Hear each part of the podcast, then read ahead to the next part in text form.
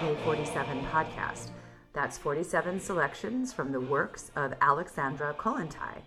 My name is Kristen Ghodsee, and I am a professor of Russian and East European Studies at the University of Pennsylvania and the author of Why Women Have Better Sex Under Socialism, which I am very happy to announce has just come out in Dutch from EPO Publishers in Belgium and has come out in Spanish from Capitan Swing in Spain. So that's kind of exciting. But today I am hopefully going to finish reading the autobiography of a sexually emancipated communist woman. This will be part seven, and hopefully I will get through the text this time to the end. And when we last heard from Kollontai, the revolution in Russia had happened. She was commissar of social welfare, trying to do a million different things and working towards women's liberation. As you know, she also got caught up in the workers' opposition and sort of fell afoul of her party comrades, Lenin and Trotsky.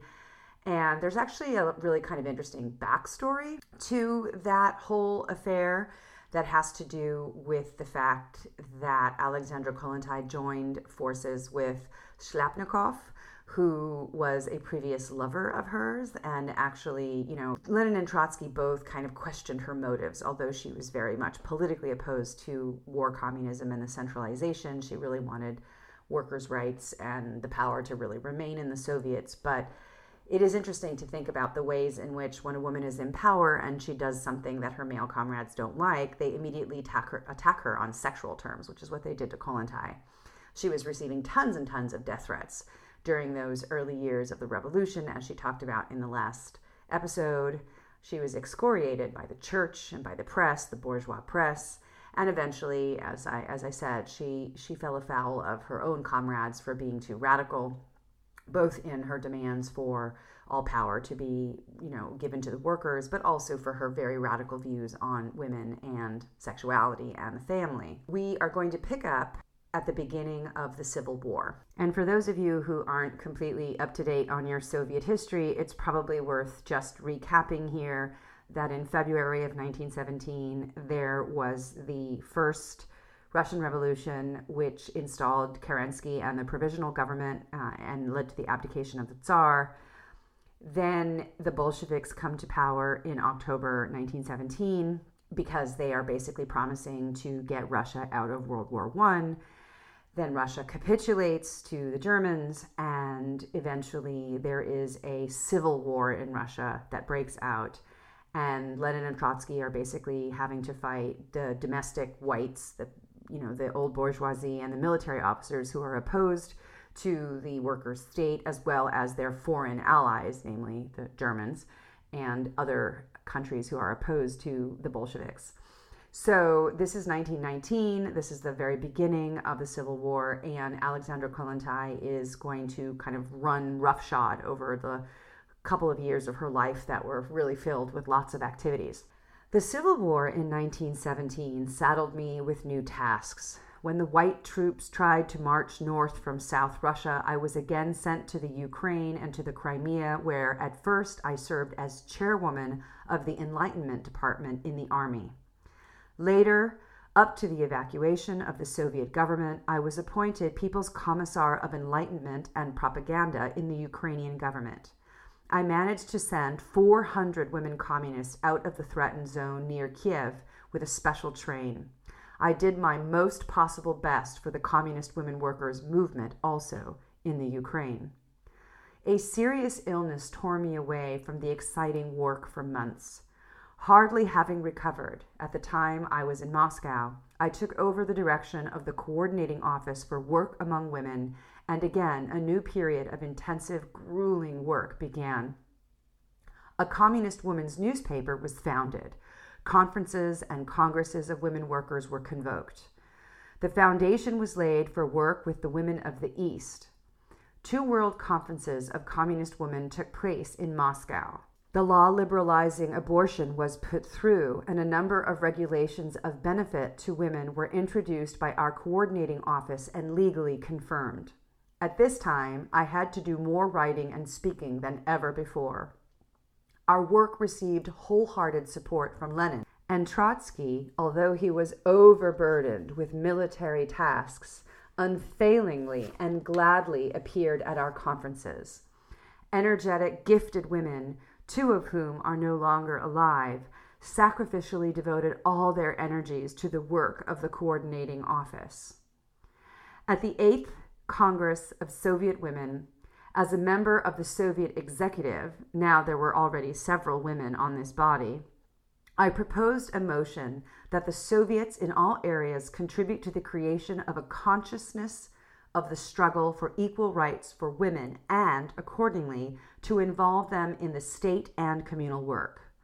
I managed to push the motion through and to get it accepted, but not without resistance. It was a great and enduring victory. A heated debate flared up when I published my thesis on the new morality. For our Soviet marriage law, separated from the church to be sure, is essentially not more progressive than the same laws that, after all, exist in other progressive democratic countries. Marriage, civil marriage, and although the illegitimate child was placed on a legal par with the legitimate child, in practice, a great deal of hypocrisy and injustice still exists in this area. When one speaks of the immorality which the Bolsheviks purportedly propagated, it suffices to submit our marriage laws to a close scrutiny to note that in the divorce question, we are on par with North America, whereas in the question of the illegitimate child, we have not yet even progressed as far as the Norwegians. The most radical wing of the party was formed around this question. My theses, my sexual and moral views were bitterly fought by many party comrades of both sexes, as were still other differences of opinion in the party regarding political guiding principles. Personal and family cares were added thereto, and thus months in 1922 went by without fruitful work. Then, in the autumn of 1922, came my official appointment to the legation of the Russian Soviet representation in Norway. I really believed that this appointment would be purely formal, and that therefore in Norway I would find time to devote myself to my literary activity. Things turned out quite differently. With the day of my entry into office in Norway, I also entered upon a wholly new course of work in my life which drew upon all my energies to the highest degree. During my diplomatic activity, therefore, I only wrote one article, The Winged Eros, which caused an extraordinarily great flutter.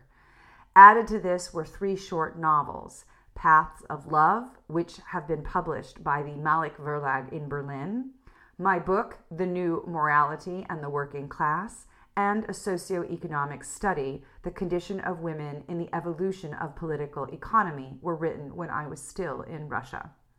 So here, her views, obviously, that she's talking about about the new morality are the speeches and the talks and articles she wrote that eventually become Make Way for Winged Eros, which I have read on this podcast previously in over several episodes. And I really encourage you, if you haven't listened to those episodes, to go back and listen to Kollontai talk about her views on socialist love. She has a kind of Marxist theory of love, which I think is pretty unique and really interesting to think about, especially these days. And it got her in a lot of trouble. I think that's the other thing that's really key here is that the Bolsheviks, as I've said on this podcast before, were pretty radical, obviously, when it came to political economy but they weren't really very radical when it came to thinking about women's rights and thinking about sexuality and thinking about reforming or reshaping the family in any way. They end up being kind of quite bourgeois and they reinscribe patriarchy, and that just becomes a reality in 1936 when Stalin reverses the family code and you know everything goes back to kind of a traditional more patriarchal nuclear family. But the seeds of that resistance to Kollontai's ideas are already there in the early 1920s as she just said. These articles caused a great quote unquote flutter.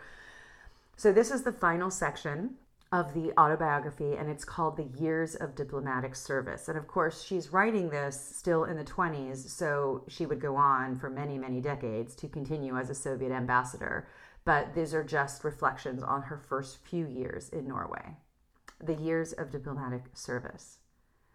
I took up my duties in Norway in October of 1922, and as early as 1923, the head of the legation went on holiday so that I had officially to conduct the affairs of the Soviet Republic for him. Soon thereafter, however, I was appointed as the representative of my country in his stead. Naturally, this appointment created a great sensation since, after all, it was the first time in history that a woman was officially active as an ambassador. The conservative press, and especially the Russian white press, were outraged and tried to make a real monster of immorality and a bloody bogey out of me. Now, especially a profusion of articles were written about my horrid views in relation to marriage and love. Nevertheless, I must stress here that it was only the conservative press that gave me such an unfriendly reception in my new position. In all the social relations which I had during these three years of my work in Norway, I never once experienced the least trace of aversion or mistrust against women's capabilities. To be sure, the healthy democratic spirit of the Norwegian people greatly contributed to this. Thus, the fact is to be confirmed that my work as an official Russian representative in Norway was never, and in no ways made difficult for the reason that I belonged to the weaker sex. In connection with my position as ambassadress, I also had to assume the duties of a trade plenipotentiary of the Russian government trade representation in Norway. Naturally, both tasks in their special way were new to me. Nevertheless, I set myself the task of effecting the de jure recognition of Soviet Russia and of re establishing normal trade relations between the two countries which had been broken by the war and by the revolution. The work began with great zeal and the most high hopes. A splendid summer and an eventful winter marked the year of 1923. The newly resumed trade relations were in full swing. Russian corn and Norwegian herring and fish, Russian wood products, and Norwegian paper and cellulose. On February 15, 1924, Norway in fact recognized the USSR de jure. I was appointed charge d'affaires and officially introduced into the diplomatic corps. Now negotiations for a trade treaty between the two countries began. My life was as crammed with strenuous work and highly interesting experiences alike.